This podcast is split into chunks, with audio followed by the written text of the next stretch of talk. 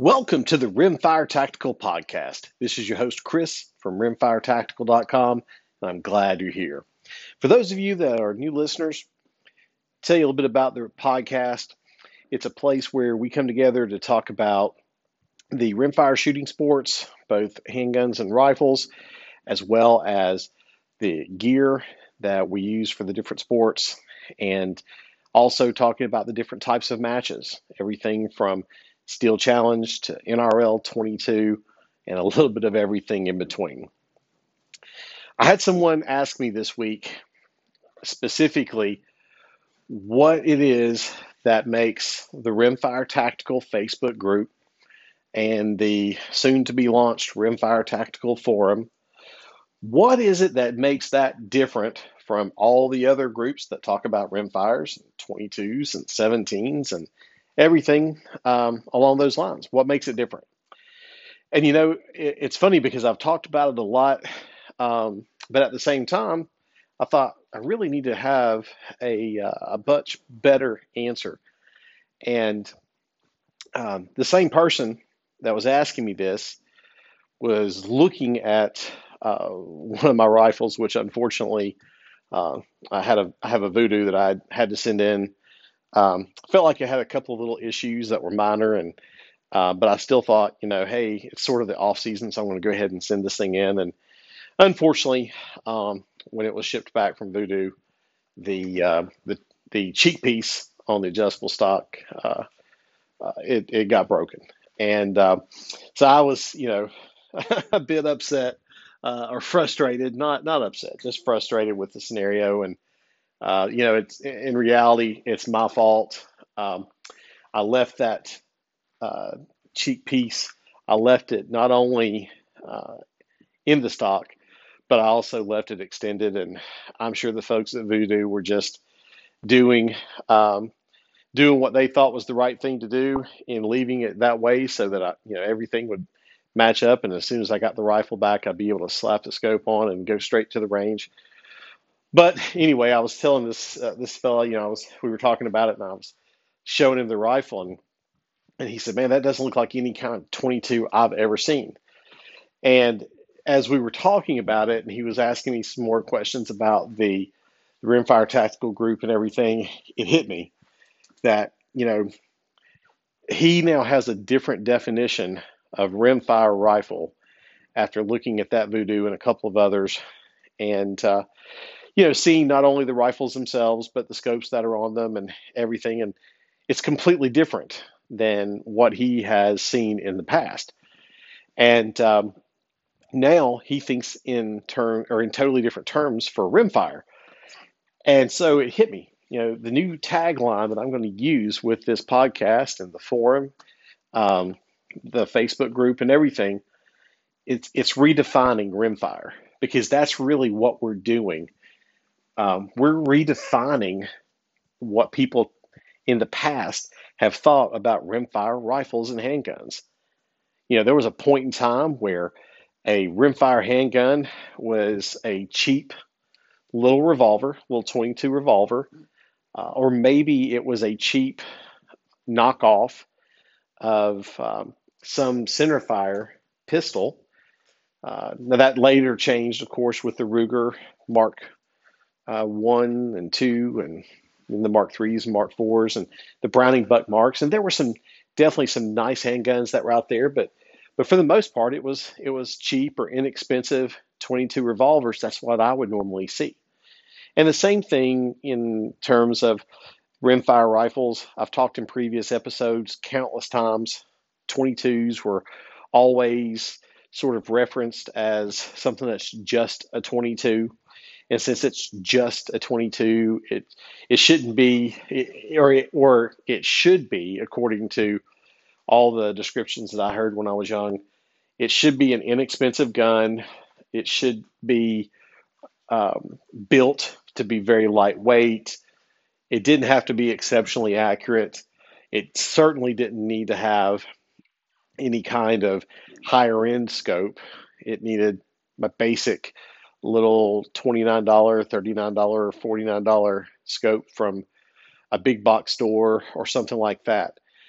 And like I said, just having the conversation with that fellow and and everything, it really sunk in that we are redefining rimfire, not, not only redefining rimfires in terms of the rifles and the scopes and the ammunition that we shoot, because let's face it, most of us now, it, when we're investing the type of funds into the guns, handguns, or rifles that we're shooting, a lot of us are investing a significant amount into much better scopes that are designed for more practical use. So there's lots of changes there. And across the board, what we're starting to see is those people that are spending more on the rifles, spending more on the handguns, spending more on the optics, are spending more on ammunition. The ammunition they're buying it's more of a match grade ammunition instead of something that's in a bulk box, 550 rounds to a box or something like that. And we're seeing just this total redesign, re um, refinement, call it what you will. We're we're redefining what rimfire means in the modern uh, sporting world, and as we've talked in a previous episode, given what's happened with the SHOT Show recently and all the new d- developments that came out, it was completely, um, I won't say dominated because, of course, there was lots of other things that happened during the, the SHOT Show, lots of new products that came out for uh, both centerfire, shotguns, rifles, the whole deal. But um, quite a few people have referred to it as this is the year, 2020. It's the year of the precision rifle and specifically the precision rimfire rifle because of all the different uh, custom actions that are coming out. They're kind of following that voodoo footprint, uh, taking a or using a larger uh, AICS style magazine. Several of them are using the voodoo magazines. Others are using magazines that are similar, but they're all going after that 22 trainer market. And uh, you know, seeing the rimfire just completely um, redefined as going from something that was a most of the time sort of referred to as something for women and children to now seeing it as something that is um, talked about, you know, as a a serious uh, training tool and something that we are all, you know, looking to do more and more with, that is as good as it gets. And the fact that we're able to do this and do it at a, a time where we have more exposure than ever before due to the um, the various social media platforms all the different gun forums that are out there.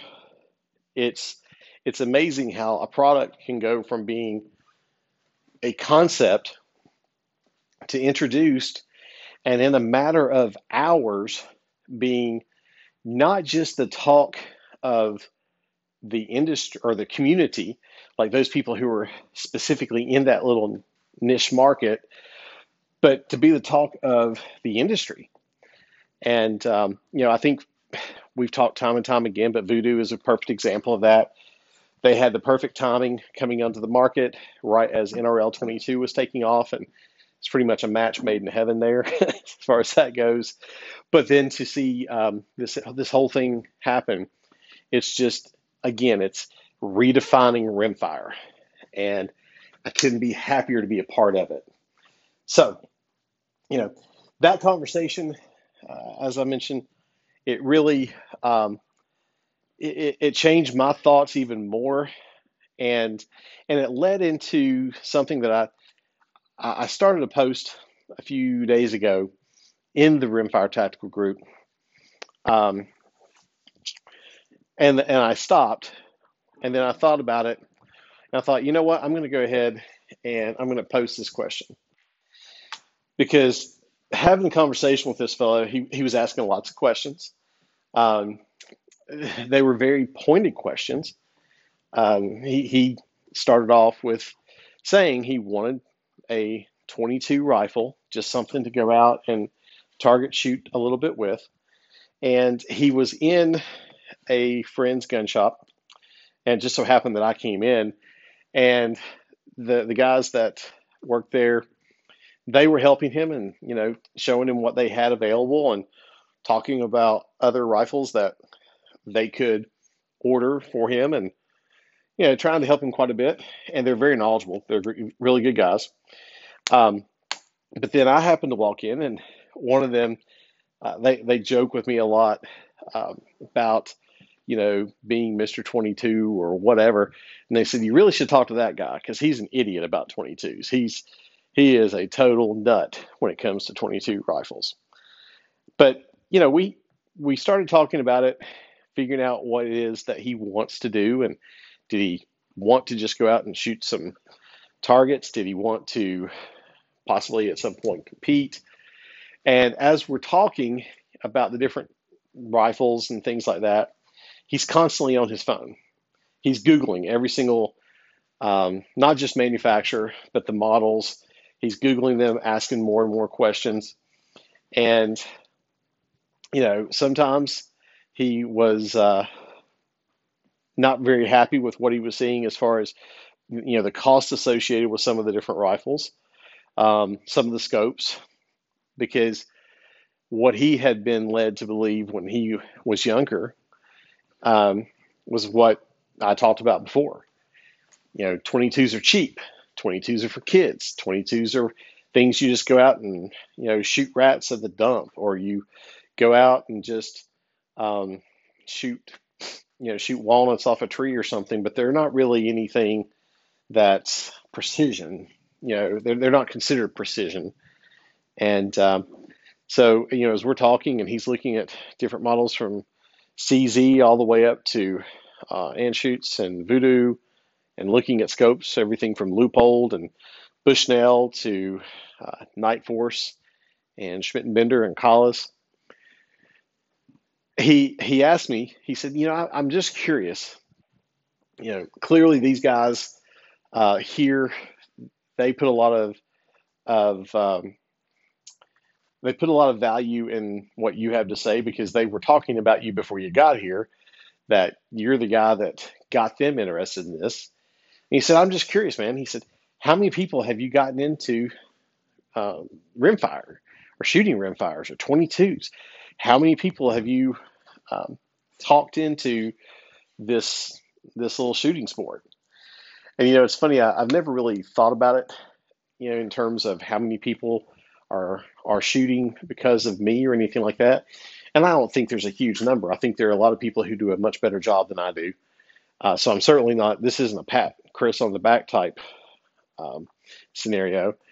But what what I did start to think about was, you know, through the years, as I have been at the range and other people have been there, or I've been at a match and you know there's other shooters that are there if somebody's had questions or anything like that you know i've always tried to help and i think that's what we all do um, if somebody had a question about you know my rifle or scope or whatever you know i would obviously tell them as much as i could about it but one of the things i've always felt was really important is you know i can tell you how how the rifle feels or how the bolt how smooth the bolt is or or how great the trigger is or or how how perfect the reticle on the scope is i can tell you all those things but that doesn't uh, give you nearly as much information as if you can sit down and look through that scope and work that bolt and pull that trigger and you know make a shot that maybe you didn't think you would make. Um, I remember once, uh, not that long ago, I was at a match and there was a gentleman there that uh, he, from what he said, has shot rimfires for a long time, but his experience has always been shooting rimfires at 100 yards and less. So he never shot past 100 yards and really didn't think a 22 would be very accurate at any distance past that. But um, he was asking questions about one of my voodoos, and so I told him, I said, sit down. I, I dial the scope for 200 yards. Uh, actually, it was 200. Um, the target was at 205, and so I, um, I dialed it. To, gosh, I'm going off memory. I believe it's 6.1, 6.2 mils, something like that. And uh, I told him, I said, you know, put the uh, put the dot in the scope, put that dot on the target. I'm looking at the wind, hold hold right edge just a little bit, and uh, you know, whenever you're comfortable, go ahead and take that shot. And you know, the whole time he's telling me, yeah, I don't think I that a 22 will will make it that far, and all these different things. But when he pulled the trigger, and he heard the, the ting of the the bullet hitting the target, I mean, the look on his face was priceless. And you know, he's he's turning around, and this this gentleman's easily the age of my father, and he's like, "Can I shoot it again?" I was like, "Sure, go ahead." And um, you know, it, those types of things happen uh, all the time, and and I know they happen with with lots of other people, not just myself. And and what's really interesting about the rimfire sports, they're not any different than the centerfire sports I've never been to a match of any sort where there weren't a lot of shooters there that were absolutely willing to take time and talk with someone that was new and help them, uh, you know, answer their questions, maybe let them shoot their rifle or, you know, talk about ammunition or whatever. That's been the case in any match I've ever been to, whether it was shotguns, rifles, um, handguns, IDPA, USPSA, um, thousand yard F class. I've never had a, a, scenario where I've been in a match and people weren't help as you know weren't willing to be helpful. I think what does stand out though in the rimfire world is the number of first time shooters that tend to um, be more prevalent at matches like this. And this is everything from adults to kids. And, you know, through the years, I think we all, if we really had a way to sit down and look at it would probably say, well, we've helped a lot. Um, and and what's interesting is in that post that I I uh, had in the Facebook group, I asked the question that I even said, you don't have to answer this, but have you ever thought about how much money you've spent on rimfire rifles, rimfire handguns, the scopes for those rifles, the ammo for those rifles, the stocks, the chassis, the extra magazines. And it's really funny because, let's face it, none of us want to think about those things. I certainly don't. I don't want to put a, a dollar amount down and have to, to really face the fact that, oh my goodness, I have spent this much. But at the same time, you know, looking back, uh, what I've learned is that just like everything else in life, you get out of it what you put into it. And I think what we're seeing in the industry right now and have been for the last three or four years, especially, is you're seeing shooters, uh, seasoned shooters that had maybe gotten away from competing or didn't necessarily feel like they could compete maybe in some of the uh, PRS type matches, or they couldn't necessarily travel because depending on where you live, you may have easy access to a PRS match. In other areas, you may not. Um, I know in my area, I think the closest PRS match is probably around four to four and a half hours away, maybe five. So it's not something that's easy to just decide on a Friday, hey, the weather looks great. I'm going to go shoot this match um, you know, it, there's there has to be quite a bit more planning go, going into it. But with the 22 matches, you still have to practice, but you're only shooting out, especially in NRL 22, you're only shooting out to 100 yards. A lot of the other uh, matches that are similar in nature to NRL 22, and and even the the matches that are uh, sanctioned NRL 22 matches, there's typically extra stages that are going out to two and 300. And oh my gosh, man, how much fun is that? And I think we're seeing just a resurgence and lots of people who haven't shot in years that are starting to come back and shoot more and more and more because now it's more affordable, it's more feasible, uh, things like that. So this isn't, you know, a long episode, but I, I did want to talk about a little bit because I thought it was such an interesting conversation I was having with the gentleman, you know, talking about just a, a complete mindset shift on what a 22 uh, rifle should be or is. And, um, and it's funny because then he said, So let me guess, um, you guys do the same thing with handguns. I was like, Well, you know, I'm not, I don't shoot handguns as much.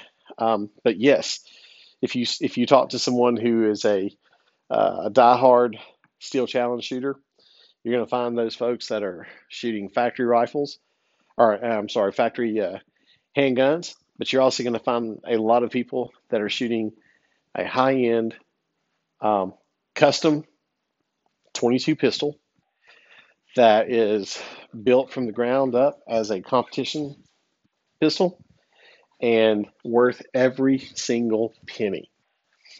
And, you know, at the end of the day, let's face it, that's what we all want.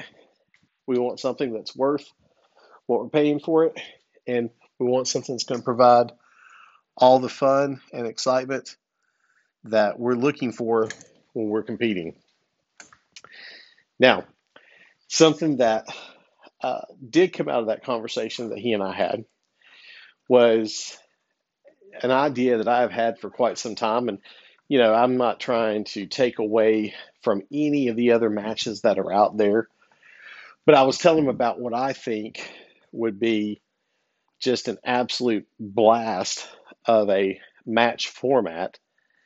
And um, it's one that I've I've thought of for years, and I think of it and call it uh, three gun, but not your traditional three gun match which is typically some sort of an AR type rifle, uh, a pump or semi-auto shotgun, and a handgun. But I've I call three guns something completely different, and this is something that my buddies and I have done for years on and off. And uh, between family commitments and work schedules and things, we don't get to do this nearly as much as we did when we were younger. But the three gun match that I have shot with my friends in the past is one that's based around a very, very accurate 22 rifle. Almost always, we have all shot bolt actions, but you could absolutely shoot it with a uh, an extremely accurate semi-auto, whether it's one that you've built off a kid, uh, or I'm sorry, a, a Ruger 1022 action and you've built it up with swapping out stocks and barrels and triggers and all that good stuff. Or if it's, you know, one coming from Kidd or maybe you've done a, a Remington 597 build or or whatever, you know, the case may be. But typically it's an extremely accurate 22 rifle. Um, like I said, almost always bolt actions. And on the stages where you're shooting that rifle, the targets may be anywhere from 25 yards. We've actually done as close as 15 before, but um, but typically, you know, a stage format we've had 25 yards, and what we would do is we would have targets at varying distances, varying sizes, and typically um, try to keep the the range somewhere around 200, maybe 250 yards. Sometimes we would go past that to 300. Sometimes we were keeping it closer to 200. But we would have stages, usually with 15 to 20 different targets, and we would always time the stage. And, and it would vary from match to match. Um, and I call these matches, like I said, it's just a bunch of guys getting together and shooting. But we would put lots of different targets out, everything from swingers to, um, you know, sometimes it would have some some silhouettes set up um, some paper targets, just a blend of different targets. And under time, you would have to shoot some of the targets from prone, some of the targets from uh, positional state, you know, positions, whether it's standing, kneeling, sitting. Um, occasionally, we never did something we didn't do was we never really set up barricades. Um, I, never really we never really thought about that. Uh, But what we would do is if we were shooting, especially at a farm, uh, a lot of times we used to shoot at one of our farms or something like that. But even if we were shooting at a range where we just were fortunate enough to be the only folks at the range, we would have some stages where instead of having a barricade, um, we would be leaning up against, if it was the farm, you know, we might be leaning against a uh, fence post using that as something to um, brace the rifle against. The same thing would hold true at the range. It might be the posts holding up the uh, the the roof over the the covered shed or whatever. But um, like I said, it's a combination of shooting prone, sitting, standing, uh, supported, um, sometimes shooting weak side versus strong side. And uh, it, it's just so much fun to do that. But then the second gun that we would typically have would be a handgun. And we would try to set up stages within um, the or, or in similar formats to like an IDPA match, or if you've ever shot uh, USPSA or IPSC, we would set up stages with targets. Some were paper, um, human silhouettes, B12, stuff like that. Um, then I think B12. I may have that wrong, but uh, other times, you know, it might be uh, again some sort of metal swinger or something like that. So think of it almost like a combination of uh, a steel challenge match where speed isn't, you know, is definitely counted because, again, just like in the other uh, stage, it's all being timed, and at the same time, you're shooting some targets where accuracy matters then you have some more generous size targets. That is an area where you can pick up speed. Um, but at the end of the day, you're getting a chance to shoot a multitude of targets, typically around 20 or 25 yards out to uh, usually what we would do is we would try to keep the, the targets somewhere between 25 to 50 yards. I know one guy that I, uh, he used to shoot with us and um, thankfully he moved away. Uh, nah, I shouldn't say that, uh, Dave. Sorry about that. It's I shouldn't say that. Uh, Dave's a really, really good uh, handgun shooter, and so yeah, we had to keep him in check because if we weren't careful on those those targets that were farther out, he would he would push the the limits. You know, we're saying 75, and you know he goes out to set up those targets, and the next thing you know, we start looking at it. Man, it seems like those things are a long way out and come to figure out or find out, you know, that he set the targets up at 100 yards or, you know, 95 or something like that. But he was a very accomplished handgun shooter, and typically he would eat our lunch on those stages. But, you know, in in just like with the first stage, lots of different targets, uh, paper, steel, uh, something that was always going to be uh, done on any of these stages was magazine changes the the format was not necessarily one that was, I guess, meant to be tactical in nature, but more practical and fun. And changing magazines, that was a big part of it. Um, you know, occasionally we would shoot with most of the time with with the handguns. Um, we started off shooting with just uh, the factory sights, or maybe you know a couple of guys I think had changed their up their sights, but you know we started also to shoot some uh, red dots and things like that, and and uh, I think the last time we shot, I believe every one of us had at least one handgun with a red dot of some sort, and another handgun with open sights, and so we were running the course of fire with both just to see what kind of a difference having the red dot would make. And with some guys that were uh, more accustomed to shooting handguns, especially if they were shooting IDPA or something like with a carry optics type uh, handgun, you know that that's what they're used to. So they were very quick to pick up the dot, and they were definitely speeding up. Uh, others, we were shooting about the same with a red dot as we were using just the irons because, you know, again, shooting shooting handgun is not exactly, you know, my strong suit. I'm working on it this year. but that's that's not been my strongest suit. But the final stage, uh, and, and this is where my version of three gun differs from you know what you would traditionally hear talked about as a three gun match is in my version of three gun what we would do is we would have a third stage that was set up as a uh, a semi-auto stage using a, a semi-auto rifle. And when we first started this years ago, 1022s were really the that was the cream of the crop. Um, I mean, this is well before Smith and Wesson came out with the M&P 1522, and then all the other uh, AR clones that are out there. It's before those became popular, or even made for that matter.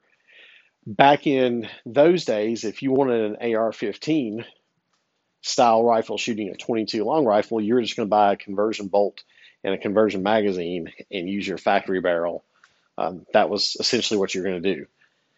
So the 1022s, a lot of times those were put into different stocks. Sometimes they were using factory stocks. That's what I always did. I left mine in factory stocks, but um, they were set up to uh, typically we were never using, or I never used the factory 10 round magazines. These stages, we always set these up with a very high round count. So we were normally always burning through at least 50 rounds on a stage. And I know for anybody that uh, that's listening to this, when you shot NRL 22 matches and different matches like that, you know, the round counts that I'm talking about seem ridiculous because, you know, in an, in, in an NRL match, you have five stages with 10 rounds each. So, you know, in an entire match, as far as NRL is concerned, you're shooting, you know, essentially one box of ammo. I'm talking about burning through one box of ammo in a, in a single stage. And actually, I'm talking about doing uh, close to that in three different stages. Uh, but that's what we would do. And so back in those days, the old Butler Creek, uh, those uh, 25 round magazines that they made, the clear ones and the smoked colored ones, uh, that's what we used. And then through the years, each of us have added on some Smith and Wesson M&P 1522s and and some different uh, different rifles like that. But with these stages, think of it very similar to the AR platform or the AR um, stages that would be in a normal three gun match. Uh, the targets again range from about 25 yards out to typically on this uh, this stage we would always run the targets out to at least 100 yards, sometimes 125. Um, you know, a very similar format, quite frankly, to what you would shoot with the handgun, only we would reduce the time limit a bit because we were all using 25 round magazines. So you really only had typically one magazine change unless you had a malfunction. And you're saving time from changing magazines there because with the handguns, it was always 10 round magazines. And uh, unless you were shooting, uh, I know I, uh, occasionally I would use one of my Smith & Wesson 422s or one of my 41s. And uh, I have several of the 12 round magazines, but let's face it, you know, for the most part, 10 round magazines are, are what you're going to get with the 22 handguns. And um, so anyway, we would, you know, take that, uh, that course of fire, uh, the layout being very similar to what we would shoot the handguns with, and we would just uh, cut down on the time to shoot that stage because, again, like I said, you're saving time on magazine changes. You're also, uh, I think most people would agree, uh, you're most people are faster with a with a uh, rifle, uh, especially at distance, than a handgun.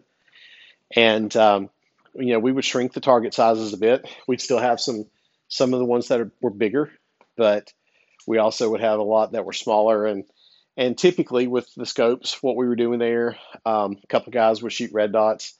Uh, several of us shot magnified optics.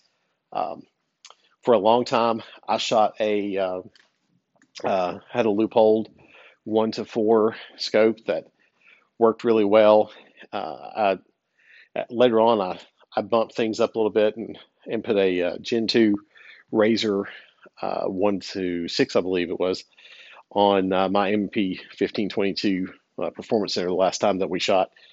But you know, what's what's neat about it is it seemed like it was just a tremendous amount of fun for us to go out and yes, we were definitely shooting, you know, quite a few rounds, um, but we're getting we're getting a lot of trigger time in on different disciplines, and I can definitely tell you that when I was shooting this more often and practicing for it, I was definitely a better handgun shooter for sure. But what uh, you know, as I'm as I'm telling this this guy in the gun shop about this type of match, he's just like, man, that sounds amazing. That sounds like that's that would be so much fun. And, and you know, it got me thinking about it because, like I said, we haven't shot it in quite some time. Um, Dave moved.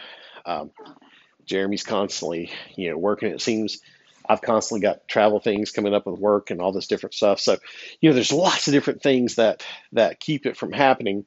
But that format was always just a lot of fun.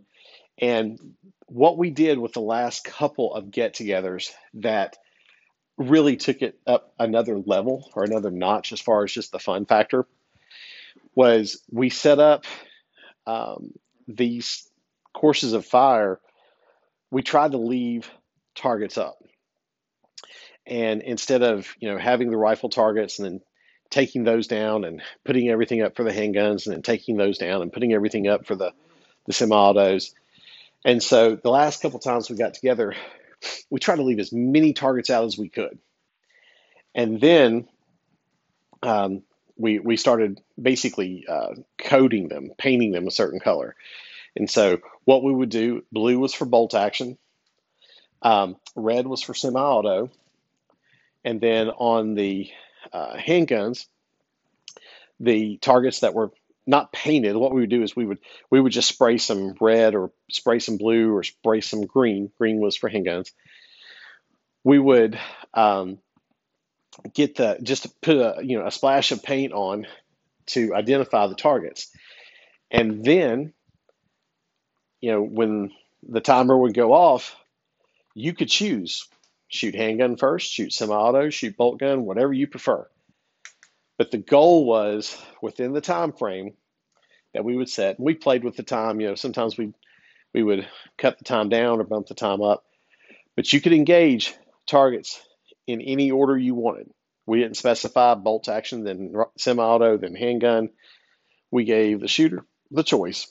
And what was key is if you were smart, you went with whatever you you shot best, and that's what you were going to use first, because you know, 10 or 15 hits with a bolt action is worth a lot more points than five hits and 20 misses with the semi-auto or or the handgun or whatever. Um, but like I said, as I'm as I'm telling this fellow about it, you know, I'm telling him how we used to do those matches and everything. He's like, "Man, when can I get into one like that?" And you know, it, it's it got me thinking again about how I would love to put something like that together. Um, but what's great, and this is what I was able to share with him, what's great is that he doesn't need for me to put together a match like that because there are a ton of different matches that are happening all around the country now between NRL 22. Um, I know uh, I saw something not long ago. I believe there's there's a series on the East Coast. I believe it's called the Mars series. I believe it's Mid Atlantic Rimfire series. I believe that's what's called. Um, you know, there's all these different uh, matches that are happening. Altus has theirs. Um, just gobs of different matches, and they're a lot of them follow an NRL 22 format, and and a lot of them are actually NRL 22 matches. But then they're having those additional stages that are stretching the distance out uh, I've, I've seen several match directors talking about having handgun stages, different things like that. And so it's so cool as I, I, you know, talking with this gentleman about it that, you know, I'm telling him how we, we did things uh, for several years, but it was just us getting together and, like I said, kind of burning through ammo. Um, and now somewhat of a similar format is happening all over the place. The biggest difference I can see is, like I said, there's not really, um, you know, the the precision rifle, or which, like I said, was mostly it was always, almost always bolt actions, but you know, there's not a different stage for the precision versus like the semi-autos, which we valued speed more there. And you could shoot uh, in that the semi-auto uh, stages. Some of the, so, you know, we we tried different things through the years. Sometimes we try shooting prone, um, but it felt like it was more fun shooting from a uh, a standing position and you know, or, or braced against a fence post or a tree or or whatever the case may be from time to time. And um, something I wish we had done, but we didn't do nearly enough of it. We didn't move a whole lot at the time. Um, you know, we might move 10 or 12 feet left and right, but we weren't doing a, um, you know, we didn't set up like 55 gallon drums to, you know, shoot from behind or different things like that now as I look at all these different types of matches that are out there, it seems like there's so many more things that we could have done. But you know, at the time we thought we were pretty hot stuff just the way we were doing it.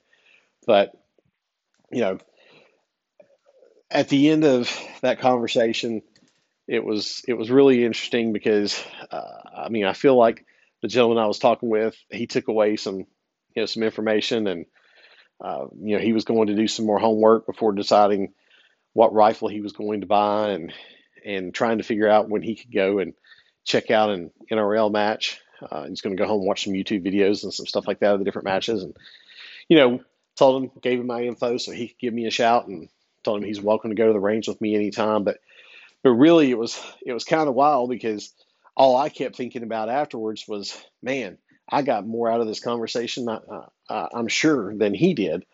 Because now I keep thinking about all those things we used to do that were so much fun and things that um, we can do again. And you know things that could be a part of the matches that I'm already shooting that we could add some other stages in and things like that. And so you know all that being said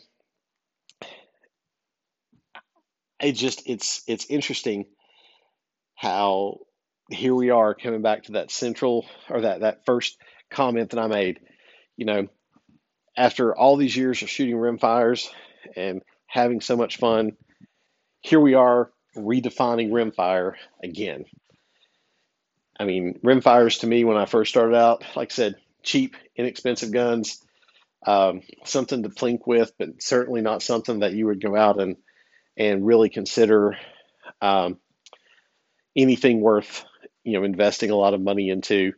And now I know a lot of shooters, myself included, who probably spend more on shooting their rim fires than they do their center fires.